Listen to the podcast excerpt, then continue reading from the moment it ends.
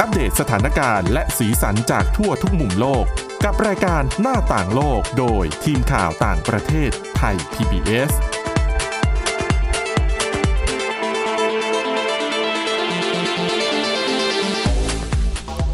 สวัสดีค่ะคุณผู้ฟังต้อนรับเข้าสู่รายการหน้าต่างโลกค่ะสำหรับวันนี้นะคะ พบกับคุณชลันทรโยธาสมุทรแล้วก็ดิฉันสวรักษ์จากวิวัฒนาคุณค่ะ สวัสดีค่ะ ค่ะ คุณชลันทรวันนี้ดิฉันมีเรื่องน่าสนใจมาเล่าให้ฟังแล้วก็ ฟังไว้เรียกว่าอะไรนะ เป็นตัวอย่าง เพราะว่าวันหนึ่ง ค่ะ เราอาจจะเจอเหตุการณ์แบบนี้ก็ได้นะคะ นั่นก็คือเรื่องของคุณพ่อคนหนึ่งนะคะ ในสหรัฐอเมริกาเขาชื่อคุณมาร์กแล้วกัน ค่ะ ขอไม่เปิดเผยนามสกุลนะ มาร์กนี่อาจจะไม่ใช่จริงด้วยซ้ ค่ะ ำนะคะหนังสือพิมพ์ The New York Times นะคะ ลงบทความเรื่องนี้ค่ะ เขาบอกว่าเป็นเรื่องราวของคุณมาร์คคุณมาร์กนี่ก็เป็นคุณพ่อเนาะ ค่ะ ก็คือเมื่อช่วงเดือนกุมภาพันธ์ปีที่แล้ว ช่วงนั้นโควิดโควิดยังระบาดอยู่นะคะในสหรัฐอเมริกา คือในตอนนั้นเนี่ยคุณมาร์คซึ่งอยู่ที่ซานฟรานซิสโกช่วงนั้นก็โควิดทุกคนก็ทำงานจากบ้าน อืม ปรากฏว่าในตอนนั้นค่ะลูกชายของคุณมาร์กเนี่ยนะคะ ไม่สบายคือตรงอวัยวะเพศของเด็กอะ่ะ มันบวม ค่ะ คุณมาก็สังเกตเห็นว่า เอ๊ะนี่มันผิดปกติแล้วนะ ก็เลยโทรไปปรึกษาพยาบาล ค่ะ ไม่ดิฉันไม่แน่ใจว่าระบบของเขาเป็นยังไงนะ แต่เขาบอกว่าในเบื้องต้นเนี่ยเขาไม่ได้คุยกับหมอเขาต้องคุยผ่านพยาบาล อ่า แล้วก็เนื่องจากเป็นช่วงโควิด ก็ไม่สามารถนัดหมายเพื่อไปเจอเพื่อพาเด็กเนี่ยไปที่โรงพยาบาลได้ ค่ะ นะคะอ่ะพยาบาลก็ประสานงานให้ ไปไปมามาค่ะ คุณหมอก็บอกว่าให้คุณพ่อให้คุณมาร์กเนี่ย คือถ่ายรูปอวัยวะที่บอกว่ามันมันบวมแล้วก็มันแบบดูไม่ปกติอะนะคะอ่ะคุณมาร์กก็ถ่ายสิเพราะคุณหมอ ค่ะ สั่งนี่ ใช่ไหมคะอ่ะพอถ่ายเสร็จเนี่ยก็ส่งไปให้คุณหมอเพื่อให้คุณหมอวินิจฉัยว่า อาการเนี้ยมันเป็นยังไงมันต้องรักษาอะไรยังไงใช่ไหมคะ ค่ะ แล้วก็ภรรยาคุณมาร์กเนี่ยก็ก็เซฟรูปไปด้วย ก็จะได้อัปเดตอาการของลูก อ่า ก็ปรากฏว่าวิธีนี้ก็ช่วยได้ คุณหมอก็สามารถวินิจฉัยโรคได้ถูกต้อง แล้วก็สั่งจ่ายยาแก้อักเสบ ค่ะ นะคะ และเด็กก็อาการดีขึ้นนะคะ ก็หาย เรื่องนั้นจบไปแล้วนะ แต่ปรากฏว่าสิ่งที่เกิดขึ้นตามมา มันอาจจะเรียกได้เป็นหายนะสำหรับคุณมาร์กเลยนะคะ ค่ะ เพราะว่าหลังจากนั้นไม่นานค่ะ บัญชี Google ของคุณมาร์กถูกระงงับชั่วคราว เพราะภาพเก็บไว้ใน Google ภาพมันมี Image มันมีการมันมีการส่งเข้าสู่ระบบ อ่า มันมีการส่ง ค่ะ ไปหาอีกอีกคนหนึ่งซึ่งก็ ค่ะ คือคุณหมอ อืมอืม ใช่ไหมคะ ปรากฏว่าก็มีคำแจ้งมานะคะ ค่ะ แค่สองวันหลังจากนั้นเองนะ ระบบมันก็แจ้งเตือนว่าเออแอคบัญชี Google ของคุณเนี่ย ไม่สามารถใช้งานได้ เพราะว่ามันมีเนื้อหาที่เป็นอันตรายนะคะ มันมีการละเมิดนโยบายของ Google แล้วก็อาจจะผิดกฎหมายด้วย ค่ะ ตอนแรกคุณมาร์กก็งงๆว่า ก็ไม่ได้ไปทำอะไรนะ แล้วก็คิดไปคิดมาก็เลย อ๋อ ก็น่าจะเป็นรูปถ่ายอวัยวะเพศของลูกชายนั่นแหละ ที่ส่งไปให้หมอนะคะ แน่นอนคนธรรมดาทั่วไปพอเกิดเรื่องแบบนี้ ก็ต้องชี้แจงใช่ไหม ก็ต้องเข้าไปโต้แย้ง คุณมาร์คก็พิมพ์ข้อความอธิบายว่าอ่ะสาเหตุที่ต้องถ่ายรูปนี้เพราะว่าอะไรปั๊บปั๊บปรากฏว่าไม่สำเร็จ ค่ะ Google ไม่ยอมรับฟังคำโต้แย้งนะคะ เพราะส่วนใหญ่เป็นบอทนะคะ ใช่ใช่ขั้นต้น ค่ะ จะเป็นบอท ค่ะ แต่ถ้ามีเหมือนกับว่าถ้ามีรายละเอียดแล้วตอบไปอีกขั้นน่ะ ค่ะ จะมีเจ้าหน้าที่ที่เป็นมนุษย์มามามาคอยตรวจสอบอีกทีนะคะอ่ะแต่ของคุณมาร์คเบื้องต้นชี้แจงไปแล้วไม่เป็นผล อ่าฮะ นะคะ ซึ่งนิวยอร์กไทม์ที่เขาเขียนดีมากนะ ค่ะ เขาไม่ได้เล่าว่าตั้งแต่ต้นจนจบเป็นยังไงนะเขามีเล่าไปถึงขั้นตอนหนึ่งแล้วเขาก็จะเล่ากลับไปว่าคุณมาร์ครู้สึกยังไงในตอนนั้น อืม ดิฉันจะเล่าตามแบบที่เขาเขียนมา ค่ะ นะคะ ก็บอกว่าสิ่งที่น่าแปลกในเหตุการณ์นี้คืออะไรรู้ไหม คุณมาร์กเนี่ยทำงานเป็นวิศวกรด้านซอฟต์แวร์ ค่ะ ทำงานเกี่ยวกับการพัฒนาระบบซอฟต์แวร์ อ่า ที่ใช้ตรวจจับภาพลามกอนาจาร อ่าฮะ คือเป็นคนที่อยู่วงในของอุตสาหกรรมเนี้ย ค่ะ แต่ตัวเองมาโดนเองเนี่ยนะคะ เขาบอกว่าในตอนแรกเนี่ยเขาเข้าใจเขารับได้ ค่ะ เพราะว่าอ่ะมันอาจจะเป็นความ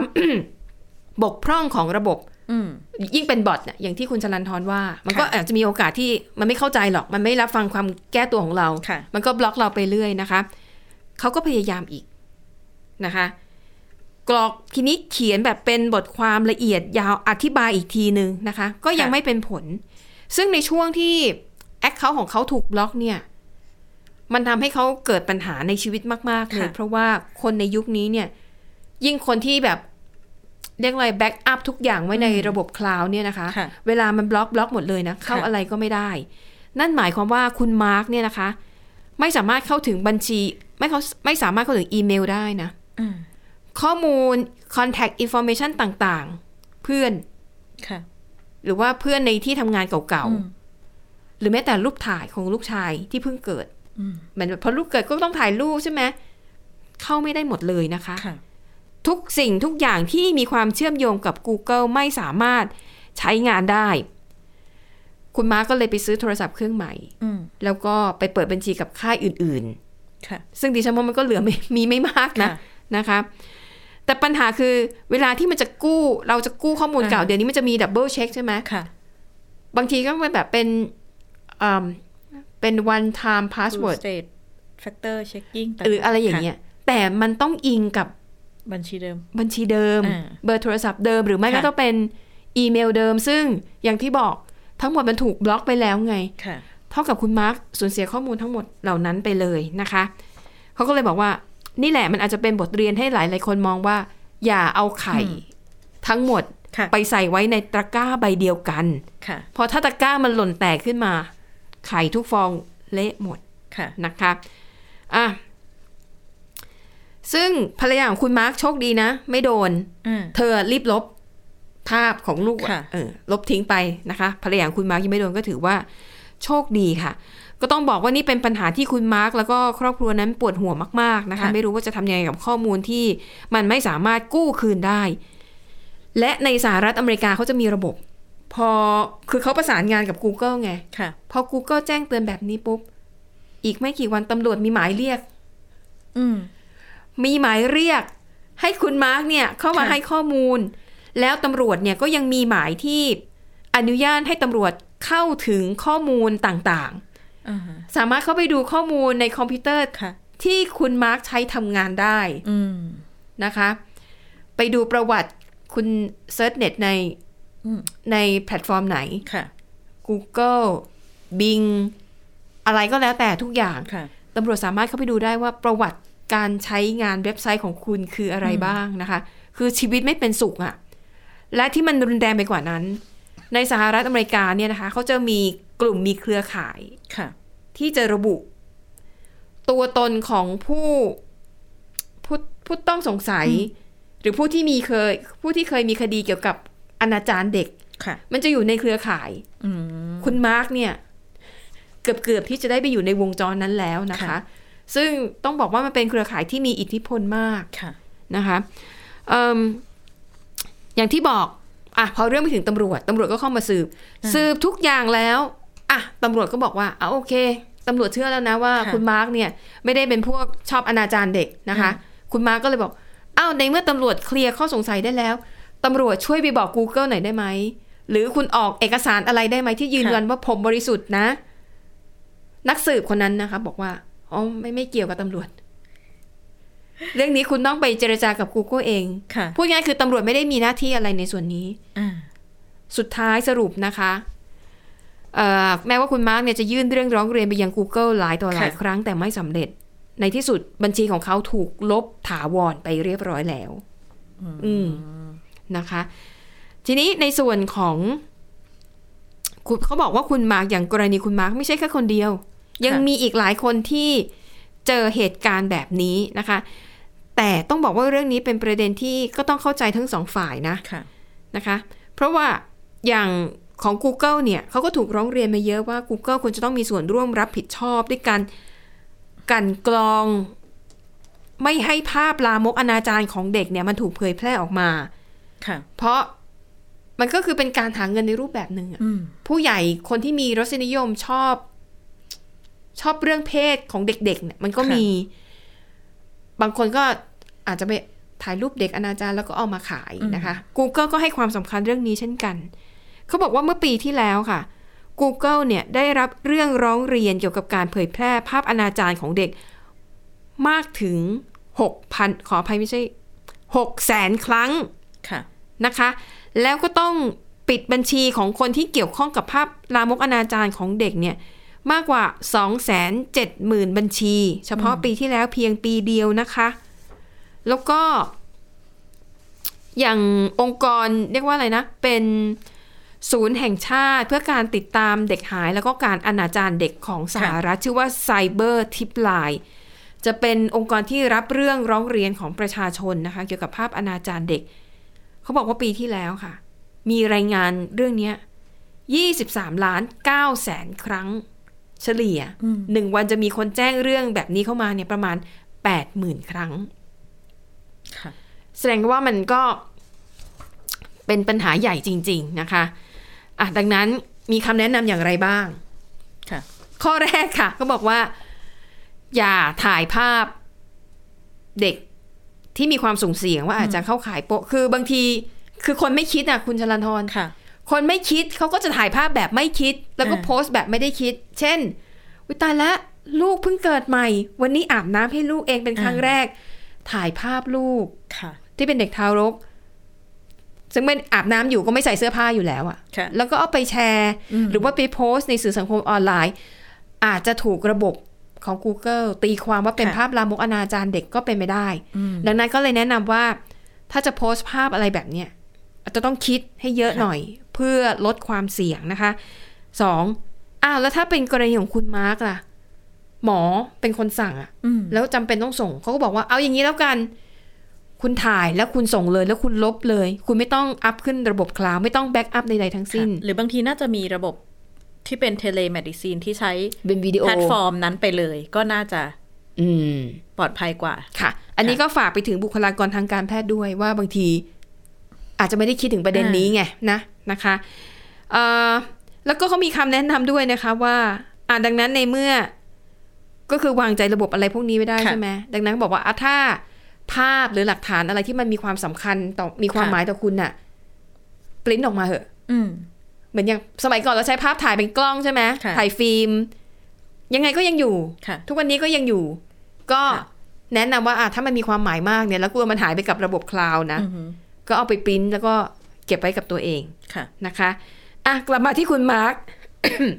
ทำยังไงดีหลังจากบัญชีแอคเคาท์ของ Google โดนลบถาวรไปแล้ว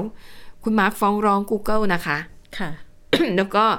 จะเรียกค่าเสียหายด้วยแต่ว่าเรียกค่าเสียหายแค่สองแสนห้าหมื่นสองพันบาทเท่านั้นเอง ค่ะ ดิฉันว่ารู้สึกว่ามัน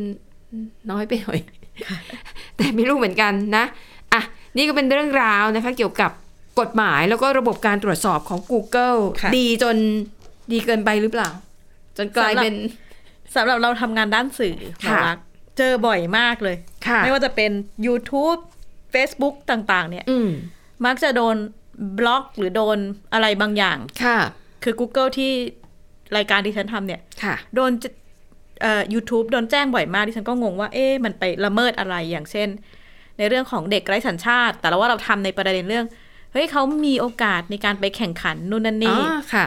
ดิฉันก็ไม่เข้าใจระบบ AI เขาเหมือนกันนะ ว่า ค่ะ เอ๊ะเราผิดอะไรทำไมถึงบล็อก อาจจะเป็น ค่ะ เพราะว่าตัวคอมเมนต์วอร์ดดิ้งคำที่ใช้เขาก็บอกว่าเราไปบูลลี่ อื ละเมิดต่างๆ เราก็บูล ลี่อะไร เราก็พยายามหาทางแก้ เช่นอาจจะบอกว่าเอ่อเป็นเด็กฐานะยากจนถือว่าบูลลี่ไหม แต่มัน ไม่แต่ในเนื้อหาเรา มันเป็น ไม่ได้ ข้อเท็จจริงใช่ไหม ค่ะ ค่ะ ก็พยายามร้องเรียนไป ก็เจอแต่บอทนะคะ ก็ไม่รู้ว่าจะแก้ไขยังไง อันนี้ก็ยังเป็นประเด็นอยู่ ค่ะ อ่ะ ไปอ่ะเบาๆกันบ้าง ค่ะ อีกเรื่องหนึ่งสำหรับ คนรัก คน สุ รั นั ก ข สุนัข ค่ะ ดิฉันกับคุณสาวรักษ์น่าจะเป็นทาสแมวนะคะ ไม่ไม่จริง ๆอ่ะดิฉันน่ะชอบเลี้ยงสุนัขแต่ ค่ะ ด้วยเวลาหน้าที่การงานเราอ่ะ อ๋อ เอาสุนัขมาเลี้ยงนี่ต้องการเวลาและการเอาใจใส่เยอะ ค่ะ มาก แต่แมวเนี่ย ไม่ไม่ต้อง อ่า ก็เลยตัดสินใจเลี้ยงแมวดีกว่า ค่ะ อืม ทีนี้ก็มีงานวิจัยต่างประเทศเราชอบมีงานวิจัยอะไร แปลกๆ ยุบยิบ เนอะ ยุบยิบเยอะๆนะคะ นอก ค่ะ จากหลาย ๆ คนที่อาจจะได้เห็นภาพแชร์ว่า เนี่ยหมาเนี่ยสามารถหลั่งน้ำตาแห่งความ อ๋อ สุข ใช่ เวลา ใช่ เจอเจ้าของนี่ก็เป็นประเด็นที่น่าสนใจนะคะบอกว่าเนี่ย ค่ะจริงหรือเปล่าก็ไม่รู้ สุนัขที่บ้านเนี่ย หลาย ๆ คนถ้าเลี้ยงเลี้ยงหมาจะแบบ ถ้าเราหายไปสักครึ่งวันแล้วกลับมา โอ้โห จะแบบกระโดด ดี น้ำตา ดีใจเหมือนหายไป มี สามปี น้ำมีน้ำตารื้นรื้น ค่ะ ๆแล้วก็นักวิทยาศาสตร์เขาก็ไปศึกษานะคะว่า ไม่ใช่แค่แบบหลั่งน้ำตา เพราะว่าแสบตาอะไรอย่างเดียว แต่ว่า มีมีการตรวจพบว่าเอ้ยมัน ค่ะ มีการหลั่งสารออกซิโทซิน คือสารแห่งความสุข โอ้ เจ้านายกลับมาดีใจหลั่งน้ำตา ดีใจจนน้ำตาคลอ ค่ะอันนี้ก็บอกว่าเนี่ยเป็นเรื่องจริงเป็นการศึกษาของ เหรอ สุนัขแล้วก็อีกเรื่องที่ ดิฉันไปเจอมาว่า ค่ะ สุนัขเองสามารถเป็นโรคความจำเสื่อม อืม ได้เหมือนมนุษย์นะคะ สามารถ ค่ะ เป็นดิเมนเชียได้เหมือนมนุษย์เลยทีเดียว นี่ก็เป็นเรื่องราวเขาก็เล่าเรื่อง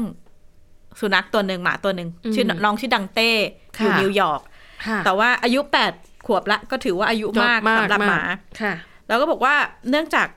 ดังเต้เนี่ยหนึ่งน้ำหนักเยอะเป็นพันมาติฟเป็นแบบตัวใหญ่ ๆ อืม ก็อยู่บ้านไม่ค่อยได้ออกกำลังกาย ค่ะ แล้วพออายุเยอะก็เริ่มมีอาการแปลก ค่ะ ๆ อาการอะไรบ้าง เช่น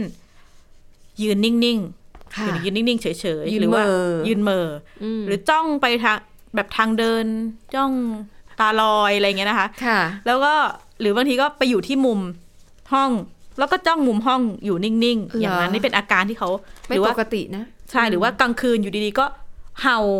ค่ะ ไม่มีอะไรเลยเห่าไม่รู้เรื่องรู้ราวเห่าตลอด ค่ะ นี่ก็เป็นอาการที่รายงานออกมาของเจ้าดังเต้หมาตัวใหญ่อายุ 8 ขวบนะคะ แล้วก็ไม่ใช่เฉพาะเจ้าดังเต้ตัวเดียวเขาบอกว่า มีการทำงานวิจัยอย่างจริงจังเลยเนี่ยว่า หมาเองสามารถเป็นโรคความจำเสื่อมได้หรือเปล่านะคะ ก็เป็นงานวิจัยที่พบว่า 14ถึง35เปอร์เซ็นของหมาที่อายุเยอะเนี่ย ค่ะ สามารถมีอาการคล้ายๆกับโรคความจำเสื่อม อืม ได้ แล้วก็มีโครงการที่ไปศึกษาสุนัขเป็นระดับหลักหมื่นหมื่นห้าพันตัวเลยเนี่ยในในสหรัฐนะคะ ในเรื่องของการแนวโน้มการเป็นโรคความจำเสื่อมเนี่ย ค่ะ เขาก็ออกมาระบุว่ามีจริง ๆ แล้วก็คล้ายๆกับมนุษย์เลย คืออามีอาการมีปัจจัยที่เกิดขึ้นเนี่ย ค่ะ คล้ายๆกับมนุษย์เอ่อข้อค้นพบหนึ่งที่สำคัญเนี่ย ที่บอกว่าเกี่ยวข้องกับการที่หมามีโรคความจำเสื่อมเนี่ยก็คือ ไม่ค่อยได้ออกกำลังกาย อืม เป็นหมาที่อาจจะเลี้ยงในบ้านอยู่ในบ้าน จริง ๆ หมาจะต้องการเวลาออกไปเดินเล่น ค่ะ ไปพบปะสิ่งกระตุ้นเรารอบนอกแต่ว่า อืม ถ้าเราเลี้ยง ค่ะ เขา ในระบบ ไม่ได้ออก ปิ กำลังกาย ค่ะ ยิ่งยิ่งเสี่ยงต่อการทำให้หมาเกิดโรคความจำเสื่อมนะคะ ค่ะ แล้วก็ พบว่าเนี่ยถ้าเทียบกันระหว่าง หมาที่เอาไปเดินเล่นมีกิจกรรมเยอะๆกับหมาที่ถูกเลี้ยงอยู่ในบ้านเนี่ย ประมาณเกือบห้าเท่าเลยทีเดียว ค่ะ ที่ที่หมาที่ไม่ได้ออกกำลังกายเนี่ย ค่ะ จะมีแนวโน้มเกิดโรคความจำเสื่อมนะคะ อืม แล้วก็โดยเฉพาะอย่างยิ่งจะความเสี่ยงจะมากขึ้นกับหมาที่เป็นโรคทางด้านเอ่อระบบประสาทต่างๆอยู่แล้ว หรือว่าเป็นหมาที่เอ่อหูหนวกหมาไม่ได้ยิน ค่ะ แล้วก็หมาที่มีปัญหาด้านการมองเห็น อืม กลุ่มเหล่านี้ก็จะยิ่งเสี่ยงมากขึ้น ค่ะ ต่อการเกิดเอ่อโรคความจำเสื่อมในสุนัขนะคะ แล้วก็เนี่ยค่ะ ก็ข้อแนะนำก็คือเขาก็บอกว่า ต้อง สุนัข พาไป เป็น ออกกำลังกายบ่อย เป็นสัตว์ที่ต้องการออกไปเจอโลกเจอนู่น ค่ะ เจอนี่เจอสิ่งกระตุ้นเราต้องออก อืม กำลังกาย ก็บอกว่าเนี่ยก็จะเป็นเอ่อทางป้องกันไม่ให้ ๆ ค่ะ สุนัขเกิดความจำเสื่อมนะคะ ค่ะ อ แต่ ย่างนี้สุนัขจรจัดนี่ก็ปลัดเปลืองทุกตัวเลยสิ เพราะว่าต้องดิ้นรนเอาชีวิตรอดทุกวันเลย ดิฉันก็ไม่แน่ใจเพราะเขาไม่ได้ไปศึกษา อ๋อ อ่าที่ที่อยู่ที่อยู่ใน ว่าจรจัดทั้งหลาย จรจัด ใช่ไหม นะคะ ค่ะ แล้วก็นอกจากนี้ก็มีการศึกษาในอีกหลายเรื่องวันนี้เราคุยการศึกษาของน้องหมาว่า ค่ะ อันนี้เป็นงานงานวิจัยเก่าแล้วว่าสุนัขที่เลี้ยงในบ้านเนี่ย มีการพัฒนากล้ามเนื้อมัดพิเศษ ค่ะ สามารถทำสายตาอ้อนม อ๋อ นุษย์ แบบ ได้ เวลามันดูเหมือนมันขมวดคิ้วอะนะ ค่ะ แล้วมันขมวดคิ้วจริงแล้วปะ ก็มีมีรายงานนะคะของว่าเอ่อจากการที่หมาเนี่ยพัฒนามาอยู่ในบ้านมนุษย์ ค่ะ นานละการคัดเลือกพันธุกรรมของหมาที่มาอยู่ในบ้านเนี่ย ค่ะ ก็มีการวิวัฒนาการ อืม ให้สอดคล้องกับอุปนิสัย แล้วก็มีการเนี่ย พัฒนากล้ามเนื้อ บ พิ นใบ เศษ หน้าร อบดวง ตา ที่ทำให้เราเห็นว่าเฮ้ยแสดงความรู้สึกบน ค่ะ ใบหน้า ค่ะ ได้ชัดเจนแล้วก็ลึกซึ้งมากขึ้น ก็บอกว่าสามารถทำสายตาวาวอน อ๋อ ขออาหารจ้อง อ่า เพื่อที่จะ เออแต่จริงมีผลนะ หรือมันจะรู้ว่าถ้าฉันทำสายตาหน้าตาแบบนี้จะได้รับ จะได้รับความเห็นใจแล้วก็จะได้สิ่งที่ต้องการง่ายขึ้น มันก็เลยวิวัฒนาการตัวเองให้แบบปรับกล้ามเนื้อซึ่งจริง ๆ สุนัขกกับแมว ค่ะ ก็จริงๆสุนัขสัตว์หลายชนิดนะคะ กล้ามเนื้อใบหน้าเนี่ย เขาไม่สามารถขยับได้ ค่ะ เหมือนมนุษย์ ดังนั้นน่ะที่ผ่านมามันก็คือมนุษย์เนี่ยจะชอบคิดแล้วก็ตีความเอง จริง ๆ มันมีศัพท์ภาษาอังกฤษด้วยนะ ค่ะ ไอการที่มนุษย์เนี่ยเอาความรู้สึกของเราไปใส่ ในตัวสัตว์ทั้งหลายแล้วก็ ค่ะ คิดไปเองว่า เนี่ยมันทำหน้าอย่างเงี้ย มันคิดอย่างนั้นอย่างนี้อยู่ ซึ่งไม่รู้ว่าจริงหรือเปล่าด้วยซ้ำ ค่ะ อืม ดิฉันก็เป็นทาสแมวนะคะเดี๋ยวก็จะไปโอดไปโหลดแอป ค่ะ ฟังเสียงแต่ภาษาแมวมาเล่นกับแมวที่บ้าน ซึ่งดิฉันก็ไม่แน่ใจหรอกว่ามัน ดิฉันก็ไปโหลดดู ได้ผลขนาดไหนนะ ค่ะ ค่ะนี่ก็เป็นเรื่องราว อืม งานวิจัยที่น่าสนใจ ค่ะ เหมือนกันแต่ว่า อืม ก็ก็มีข้อมูลนะว่า อ่ะมันก็อาจจะเป็นงานวิจัยที่ในระดับไม่มากเท่าไหร่ รวมถึง อืม ก็ยังมีข้อจำกัดของงานวิจัย ค่ะ เพราะว่า ก็บอกไม่ได้ว่าอาการต่างๆที่เกิดขึ้นเนี่ย มันเกี่ยวข้องโดยตรงกับการเป็นโรคสมองเสื่อมหรือเปล่า เพราะว่า ค่ะ เอ่อหมาที่อายุเยอะๆ มันก็จะมีอาการทางสุขภาพ อยู่แล้ว ของเขาอยู่แล้ว อืม แต่ว่า ค่ะ บางส่วนก็ถ้าจะต้องศึกษาเยอะก็ต้อง ค่ะ เอาไปสแกนดูสมองสมองต่าง ค่ะ ๆ ซึ่งก็ต้องรอดูต่อไปนะคะ ว่าจะมีหน่วยงานวิจัยที่จะลงทุนนำน้องหมาไปสแกนดูสมองอะไรขนาดไหนค่ะ ค่ะ อ่ะ ปิดท้ายไปนะคะ ไปดูเรื่องภาพยนตร์กันหน่อยนะคะทำไมภาพยนตร์เรื่องนี้ถึงถูกนำมาเล่าใน ค่ะ รายการหน้าต่างโลกของเรานะคะ เพราะว่ามันมีความน่าสนใจค่ะ คือตามปกติแล้วเนี่ย รัฐบาลจีนเขาจะมีมาตรการในการเซ็นเซอร์ ภาพยนตร์ต่างชาติเข้มมากนะคะ ค่ะ มีการจำกัดโควต้าด้วยนะนะคะเขาบอกว่าในแต่ละปีเนี่ยทางการจีนจะอนุญาตให้ภาพยนตร์จากต่างชาติเนี่ยได้เข้าฉายในโรงภาพยนตร์แค่ 34 เรื่องเท่านั้น อืม ดังนั้นการแข่งขันจะสูงมาก เพราะจีนเนี่ยเป็นประเทศที่เอ่อเป็นหนึ่งในประเทศที่ประชากรตอนนี้ใช่ไหมประชากรเยอะที่สุดในโลก อินเดียกำลังจะแซงหน้า ก็คือตอนนี้จีนยังเป็น ค่ะ อันดับหนึ่ง ใช่ อยู่ ถ้าคุณตีตลาดจีนได้นะ คือรายได้เนี่ยมหาศาลแน่นอนด้วยจำนวนประชากร ที่มันเยอะมากอะนะคะ ดังนั้นค่ะ มาตรการการสกรีนภาพยนตร์ต่างชาติของจีนจะเข้มมาก ค่ะ เอาที่ดิฉันจำได้นะ ง่ายๆ คือถ้าเป็นภาพยนตร์เกี่ยวกับเรื่องผีปีศาจ อืม ความเชื่อ จีนไม่ให้ฉาย ค่ะ และแน่นอนถ้าเป็นภาพยนตร์ที่มีการวิพากษ์วิจารณ์ ผู้นำหรือ ค่ะ สนับสนุนแนวคิดการลุกฮือ อืม ต่อต้านผู้นำประเทศจีนก็ไม่ให้เข้าฉาย ค่ะ นะคะแต่เขาบอกว่าล่าสุดค่ะ มีภาพยนตร์นะคะ เป็นภาพยนตร์การ์ตูนนะคะมินเนี่ยน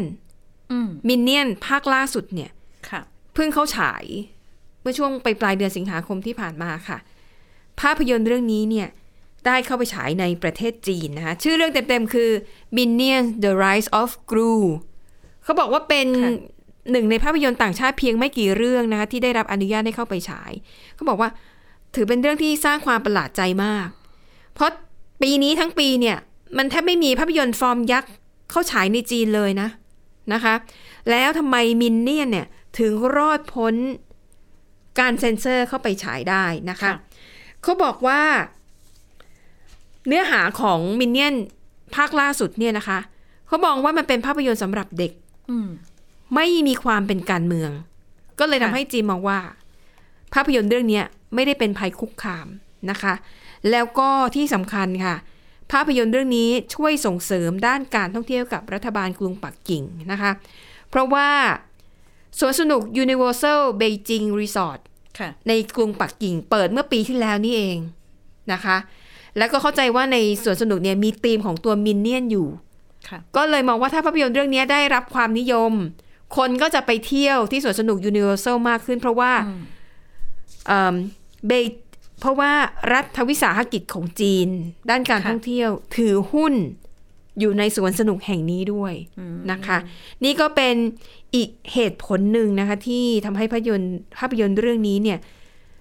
เรียกว่ารอดพ้นจาก ค่ะ การเซ็นเซอร์ของจีนเข้าไปฉายได้นะคะ ก็เลยทำให้ภาพยนตร์เรื่องเนี้ย ได้รับความสนใจ ก็เลยเขาไปวิเคราะห์กันว่าอ๋ออ่ะดังนั้นนะคะ ผู้สร้างภาพยนตร์คนไหนอยากจะฝ่าตลาดก็ไปลุย ค่ะ ในประเทศจีนก็ต้องคำนึงถึงหลักเกณฑ์ต่าง ๆ เหล่านี้ด้วย ค่ะ เพราะว่าหนังไทยจริงๆที่เด่นมากอะ่ะ คือพวกหนังผีดิฉันไปเจอเพื่อนไต้หวันฮ่องกงนะเขาชมตลอดนะโอ้ยหนังผี ใช่ เมืองไทยอะ่ะ สนุกมาก ค่ะ แล้วก็ชอบมากๆนะคะ แล้วก็มีหลายเรื่องที่ต่างชาติก็ซื้อลิขสิทธิ์ ไปรีเมค แต่ทำไม่คือไม่คือคุณสาวรักษ์ ทำไม อ๋อหมายถึงฉบับรีเมคใช่ไหม ใช่ ไม่น่ากลัวเท่ากับภาคแรก ใช่ อื มันแบบอินเนอร์ไม่ถึง อ่ะเป็น ไปได้นะคะ และทั้งหมดนี้คือเรื่องราวจากรายการหน้าต่างโลก ข ค่ะ อบคุณสำหรับการติดตามค่ะ กลับมาพบกันใหม่ในตอนหน้า เราสองคนและทีมงานลาไปก่อน สวัสดีค่ะ สวัสดีค่ะ Thai PBS podcast. View the world via the voice.